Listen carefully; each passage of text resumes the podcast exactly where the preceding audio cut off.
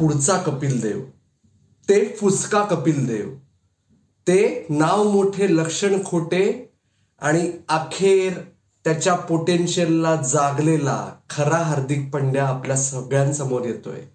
गेल्या चार वर्षात ही विविध स्थित्यंतर हार्दिक पंड्याच्या करिअरमध्ये आपण सगळ्यांनी बघितलेली आहेत. आणि त्या चार स्थित्यंतरांबद्दल किंबहुना सर्वात महत्त्वाचा टप्पा त्यातला जो दोन हजार एकवीसच्या टी ट्वेंटी वर्ल्ड कपपासून दोन हजार बावीसच्या आय पी एल पर्यंत हार्दिक पंड्या एका नवीन स्वरूपात आपल्यासमोर आला. त्या टप्प्याबद्दल सांगायला मी अमोल कराडकर तुमच्यासमोर घेऊन आलेलो आहे. कॉफी क्रिकेट आणि बरंच काहीचा सीसीबी के एक्सप्लेनर तर मंडळी हार्दिक पंड्या हा भारतीय संघातील सर्वात महत्त्वाचा दुवा समजला जात होता. जेव्हापासून तो आधी बडोद्यासाठी डोमेस्टिक क्रिकेटमध्ये त्यानंतर मुंबई इंडियन्ससाठी आय पी एलमध्ये आणि अर्थातच भारतीय संघासाठी विशेषतः लिमिटेड ओव्हर्स फॉर्मॅट्समध्ये झळकायला लागला. दोन हजार अठरा सालापर्यंत हार्दिक पंड्याच्या कारकिर्दीचा आलेख अत्यंत उंचावत चालला होता. किंबहुना एक वेळ अशी आली होती की दोन हजार एकोणीसच्या वर्ल्ड कपसाठी वन डे वर्ल्ड कपसाठी जेव्हा भारताची मधली फळी नक्की नव्हती तेव्हा हार्दिक पंड्याचा चार नंबरच्या पोझिशनसाठी देखील विचार केला गेला होता. आणि मग काय झालं? एकोणीस सप्टेंबर दोन हजार अठराला हार्दिक पंड्याचं जणू आयुष्यच बदलून गेलं. एका ऑलराऊंडरच्या विशेषतः एका ऑलराऊंडरच्या कुठल्याही प्रोफेशनल स्पोर्ट्स पर्सनच्या कारकिर्दीत एक गोष्ट खूप महत्वाची असते ज्याचा त्यांचा काही कंट्रोल नसतो तो म्हणजे इंजुरी हार्दिक पंड्याला पाकिस्तान विरुद्ध एशिया कपमध्ये दुबईत खेळताना पुन्हा एकदा तारीख सांगतो एकोणीस सप्टेंबर दोन हजार अठरा रोजी एक अत्यंत सिरियस अशी पाठीची इंजुरी झाली. त्या दुखापतीतून हार्दिक पंड्या सावरेल अथवा नाही अशी चर्चा चालू असतानाच हार्दिक पंड्याने झटपट कमबॅक केला. दोन हजार एकोणीस वर्ल्ड कपसाठी जेवढा हार्दिक पंड्याला तो वर्ल्ड कप महत्त्वाचा होता त्याहून जास्त हार्दिक पंड्या तंदुरुस्त हार्दिक पंड्या जो बॅटिंग आणि बॉलिंग करेल त्या दोन्ही भूमिकांमध्ये भारताला हार्दिक पंड्याची जास्त आवश्यकता होती. पण तेव्हापासून पुढची अडीच वर्ष हार्दिक पंड्याचा कारकिर्दीचा आलेख कायम उतरता राहिला. ती उतरती कळ अशी होती की ज्याच्यात त्याला त्या पाठीच्या दुखण्यामुळे त्याची गोलंदाजी जवळजवळ संपली की काय असं वाटत होतं. आणि जेव्हा भारताने टी ट्वेंटी वर्ल्ड कप दोन हजार एकवीसमधून लवकर एक्झिट मारली. म्हणजे पहिल्या दोन मॅचेस ते आधी पाकिस्तानशी आणि नंतर न्यूझीलंडशी सपाटून हारले. तेव्हा असं वाटलं होतं की भारताचं टी ट्वेंटी वर्ल्ड कपमधील आव्हान आणि हार्दिक पंड्याचं आंतरराष्ट्रीय करिअर या दोन्हीवर पूर्णविराम आलेला आहे की काय? भारताचं आपल्याला माहिती नाही पण हार्दिक पंड्याच्या डोक्यात काहीतरी वेगळंच होतं. सांगतो तुम्हाला. मंडळी भारताचं टी ट्वेंटी वर्ल्ड कप दोन हजार एकवीस मधलं आव्हान संपलं आठ नोव्हेंबरला शेवटच्या सामन्यानंतर. त्यानंतरचा आठवडाभर स्पर्धेची बाद फेरी चालू होती.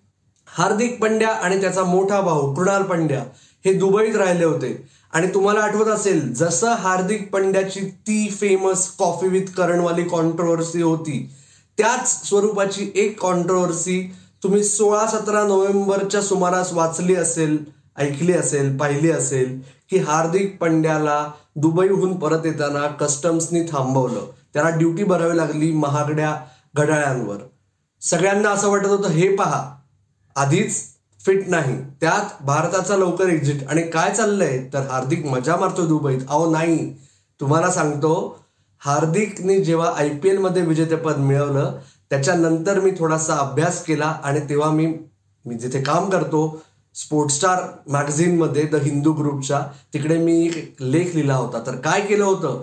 तो जो शेवटचा आठवडा हार्दिक आणि कृणाल दुबईत थांबले त्या आठवड्याभरात हार्दिकने भारताचा जो मुख्य स्ट्रेंथ अँड कंडिशनिंग कोच होता म्हणजे ज्याला आपण सगळे ट्रेनर समजतो त्या सोहम देसाईंच्या मदतीने त्याचा पूर्ण कमबॅकचा चार्ट केला होता. त्याच्यामुळे हार्दिक बिलकुल त्याचं असं म्हणणं नव्हतं की माझं क्रिकेट संपलंय. आणि त्याला सिरियसनेस होता की त्याला पूर्ण जाणीव झाली होती की त्याला आधी त्याच्या शरीरावर मुख्य भर द्यायचा आहे. स्किल्स नंतर येणार आहेत. त्याच्यामुळे त्याला आधी पूर्ण फिट होण्यासाठी सोळा सतरा नोव्हेंबरला तो परत आला. तेव्हापासून पुढचे तीन आठवडे मुंबईत एका ट्रेनर बरोबर त्यांनी काम केलं. आणि पाच डिसेंबर दोन हजार एकवीसला सोहम देसाईंच्या मदतीने त्याने चेन्नईहून जी सुरेश कुमार या physiotherapist cum S and C कोचला पाचारण केलं. पाच डिसेंबर दोन हजार एकवीस ते जवळजवळ मार्च दोन हजार बावीसचा शेवटचा आठवडा. इथपर्यंत जी सुरेश कुमार हे जणू हार्दिकची शॅडो होते. तो जे करेल ते तो रेकॉर्ड करत होते. तो जे करेल ते ते अनालाइज करत होते. आणि त्याच्यामुळे डिसेंबरचा अख्खा महिना सुरेश कुमार आणि हार्दिक पंड्याने फक्त हार्दिकच्या तंदुरुस्तीवर भर दिला. म्हणजे हार्दिकने अख्खा डिसेंबर महिना बॅट अथवा बॉलला हात देखील लावला नव्हता. डिसेंबरच्या शेवटच्या आठवड्यात जेव्हा त्याच्या लक्षात आलं की आता पुढची स्टेज गाठायची वेळ आली आहे तेव्हा तो गेला बडोद्याला त्याचं होमटाऊन की जिकडे तो शांतीत क्रांती घडवू शकेल ही त्याची खात्री होती. सुरेश कुमार अर्थात त्याच्याबरोबर होतेच. कृणाल पंड्याही होता. त्याचे लहानपणीचे दोन मित्र ज्यांची नावं मी आता सांगत नाही वेळ आल्यावर सांगेन. आणि अर्थात हार्दिकने कॉल केला किरण मोरेंना ज्यांच्या अकॅडमीमध्ये हार्दिक आणि कृणालचा कसा प्रवास सुरू झाला हे आपल्याला खुद्द मोऱ्यांनीच त्यांच्याबरोबरच्या मारलेल्या गप्पांमध्ये सांगितलेलं आहे. तर अशी ही फौज गेली नववर्षाच्या स्वागतासाठी बडोद्याला रिलायन्स स्टेडियमला. अख्खा जानेवारी दोन हजार बावीसचा महिना. पहिले तीन आठवडे हार्दिक फक्त बॅटिंग करत होता. आणि बॅटिंगची सुरुवात देखील त्याला सुरुवात करावी लागली तीस चेंडू खेळून. कारण काय सुरेश कुमारांना कायम धास्ती होती की त्याच्या बॉडीला नक्की सगळा टोल घेता येतोय ना. हळूहळू हळूहळू हळूहळू त्याचा वर्कलोड वाढवायचा होता. त्याच्यामुळे एक स्टेज अशी आली की तीस चेंडूंपासून सुरुवात करत एकशे वीस चेंडूंपर्यंत ऑफिशियली त्यांची परवानगी होती. पण त्यांचा डोळा चुकवून किरण मोऱ्यांबरोबर हार्दिक पंड्या कधी कधी दोनशे चेंडू खेळायचा. आता तुम्ही म्हणाल हे कमी नाही आहेत का? पण मुख्य लक्ष होतं तेव्हा आय पी एल. आणि टी ट्वेंटी फॉर्मॅटसाठी एका खेळाडूने जर रोज दोनशे चेंडू खेळले तर ते पुरेच आहेत. त्या फेजमध्ये एक इंटरेस्टिंग किस्सा ठरला. हार्दिकला शॉर्ट बॉलनी फार त्रस्त केलं होतं जे टी ट्वेंटी वर्ल्ड कपमध्ये पाकिस्तानने देखील व्यवस्थित हेरलं होतं आणि त्याप्रमाणे त्याला ट्रॅप केलं होतं. त्याच्यामुळे किरण मोरांनी त्याला सांगितलं की बाबा बॅक स्विंग वगैरेचा फार विचार करू नकोस. हा मुद्दा आहे कॉन्फिडन्सचा जेवढा तू जास्त बॉल्स मारशील तेवढा आपोआप तुझं हँड आय कोऑर्डिनेशन येईल. तुझ्या टेक्निकमध्ये काही गडबड नाहीये. एवढी साधीशी टीप सांगितली त्याच्यात विशेष काही नसतं असं आपल्याला वाटेल. पण ज्या व्यक्तीने आपल्याला लहानपणापासून सांगितलंय त्या व्यक्तीकडून हे जेव्हा समोरून ऐकायला मिळतं तेव्हा कॉन्फिडन्स आपोआपच वाढतो. आणि मग जानेवारीच्या शेवटच्या आठवड्यात हार्दिक पंड्याने अखेर त्याच्या बोलिंगवर काम सुरू केलं. सुरुवात कशी झाली? तर तो फक्त पहिले आठवडाभर पळत यायचा. त्याचा रनअप घेऊन फक्त पळत यायचा बॉलही हातात नसायचा आणि असे तो बारा चेंडू फक्त पळत येऊन बोलिंगची स्ट्राईड घेऊन थांबायचा परत जायचा.